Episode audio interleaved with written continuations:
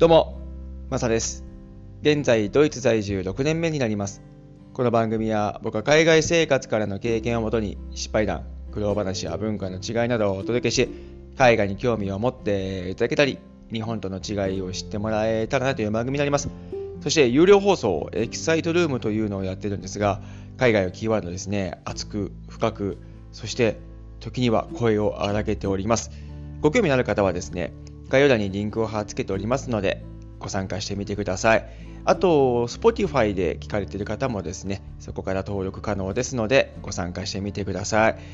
ということでですね、本日はドイツの格安電車、バスについて話していこうと思います。僕今、ベルリンに来てるんですけども、昨日、デュッセルドルフからですね、ベルリンに入って、フリックストレインっていうのを使ったんですよ。これ初めて僕使ったんですけども、非常にチケット代も安くてですね、あと電車で言うと、ドイツ鉄道、ドイツバーンっていうのが本当に大きい会社があるんですけども、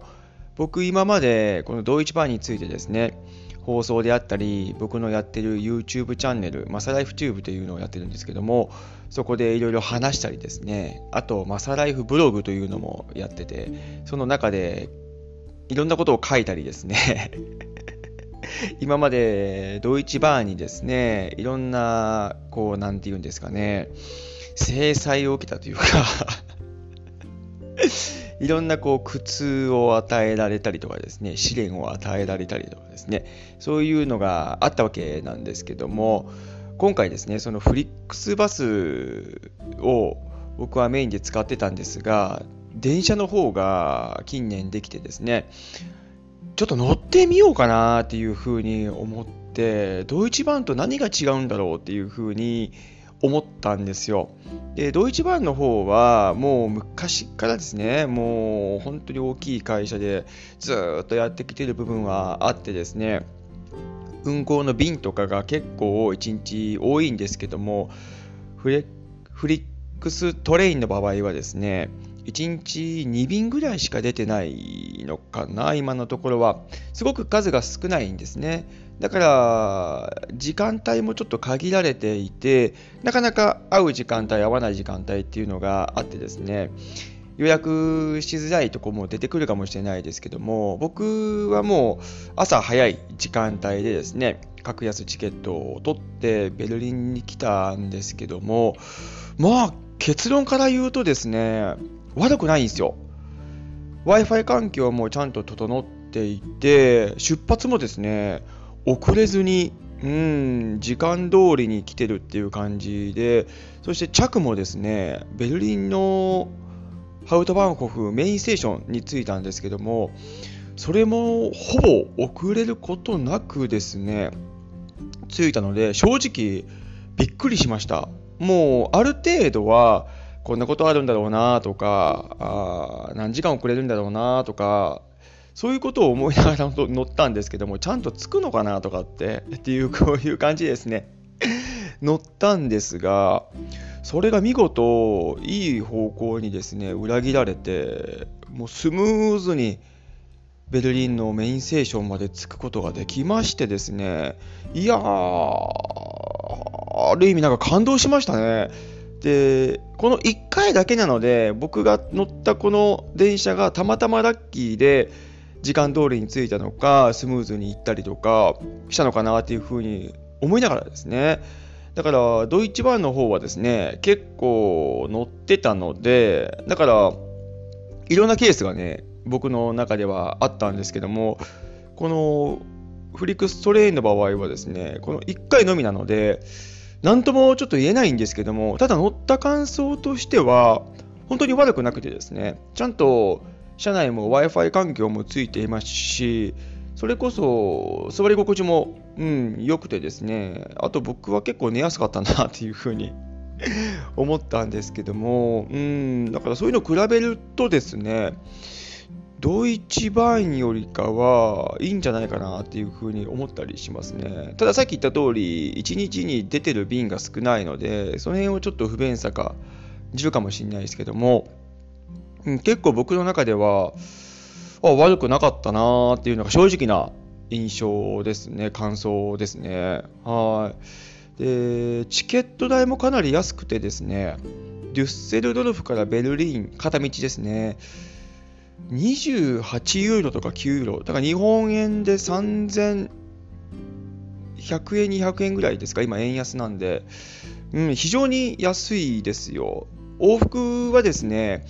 ちょっとさっき言った通りですね、1日2便しか出てなく、時間帯が悪かったので、僕にとって、帰りはフリックスバスというのを使うんですけども、バスも僕はもう何回も経験をしるし乗ってるんですけども、遅れることはあるんですが、ちゃんと着くんで、その辺の安心感はあるんですね。電車よりも、あとチケット代が安いんで、例えば僕よくフランクフルトからデュッセルドルフ、ここを往復するのにフリックスバスを使うんですけども、その往復でですね、22とか5とかうん、ユーロですね。そのぐらいの金額なので、だから往復で日本円で3000円いかないぐらいの金額ですね。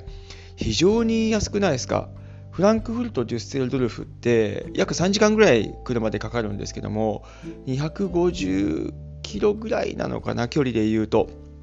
だからそれの距離をですね、往復で3000円ぐらいで済ませる安さなんですよ。すごくその乗っててもですね Wi-Fi もちゃんとついてるし座り心地もいいですしあとちゃんと自分も寝れることができるんで その辺もいいかなっていうふうには思ってるんですが、うん、とにかくですね便利なのは便利なんですが安くてある程度品質もいいんじゃないかなっていうふうに思ったりしますね。それこそ日本と比べたらですね全然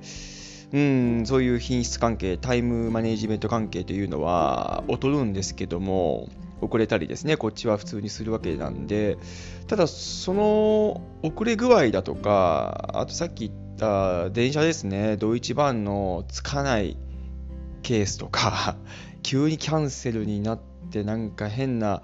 プラットフォームになってですね、その情報をあまりこう流さないとか、なんかいろいろあるわけですよ。そういうのに比べるとですね、フリックストレーンの場合は、うん、比較的にスムーズにいってよかったかなって。あと、ちゃんと、あ僕の場合アプリをインストールしてるんですけど、フリックスバスというアプリをインストールして、そこでフリックストレイのチケットを買えるんですけども、今はですね、そこにですね、ちゃんと遅れるとか、あとキャンセルになるケースもあるんで、キャンセルになった場合は、そこにちゃんとアップデートされるんですよね。で、ドイツ版もアプリ内ではそうかもしれないですけども、僕はドイツ版のアプリ持ってないし、そもそもあまりこの使いたくないっていうのがあるので、まあ、その辺で情報が遅れるのかなっていうのはあるかもしれないですけども、うん、あと比較的に本当に今回使って悪くなかったなっていうのが正直な感想ですね。はい。なので他の国々もですね、こういった格安のバスだとか、電車だとか、フライトだとかっていうのもあると思うんですが、ドイツもですね、フリックスバストレインっていうのがありましてですね、これが格安の公共交通機関になっております。何かですね、ドイツに住まれている方にですね、このフリックスバス、トレインのシェアをできたらいいなと思って話させてもらったんですけども、あと他の国のね、その比較とかされてこの話を聞いてですね、うん、できたらいいなというふうに思ったりもしてですね、今日話させてもらったんですけども、フリックスバストレインっていうのはですね、ドイツではかなり有名ですごく利用者が今増えてるんですよね。で、コロナも緩和がどんどん進んでいって、いろんな国にも行けるような感じになったので、もっと今後も増えていくんじゃないかなというふうに思います。トレインの方ももっともっと瓶の方が1日増えていったりとかですね、そういうのもやっていくんじゃないかなっていうふうに思うんですけども、うん、非常に今回、ジュセドルフ、ベルリンに乗った時に利用者がめちゃめちゃ増えていてですね、乗れないっていうか、座席に座れない人とかも出たりとかしてたので、どんどんどんどん今後も人気が出てくるんじゃないかなというふうに思いますね。あと、フリックストレイの方に乗った方の経験っていうのがまだ少ないんじゃないかなというふうに思うので、何かしら僕が今話していることが参考になればいいかなというふうに思っております。はい、今日はですね、ドイツの格安電車、バスのテーマで話させてもらいました。何か皆さんに有益な情報だとか、こういう感じの僕の感想がですね、参考になればいいかなというふうに思いまして話させてもらいました。はい、今日はどうもありがとうございました。素敵な一日をお過ごしください。ではまた次回の放送で。チャオ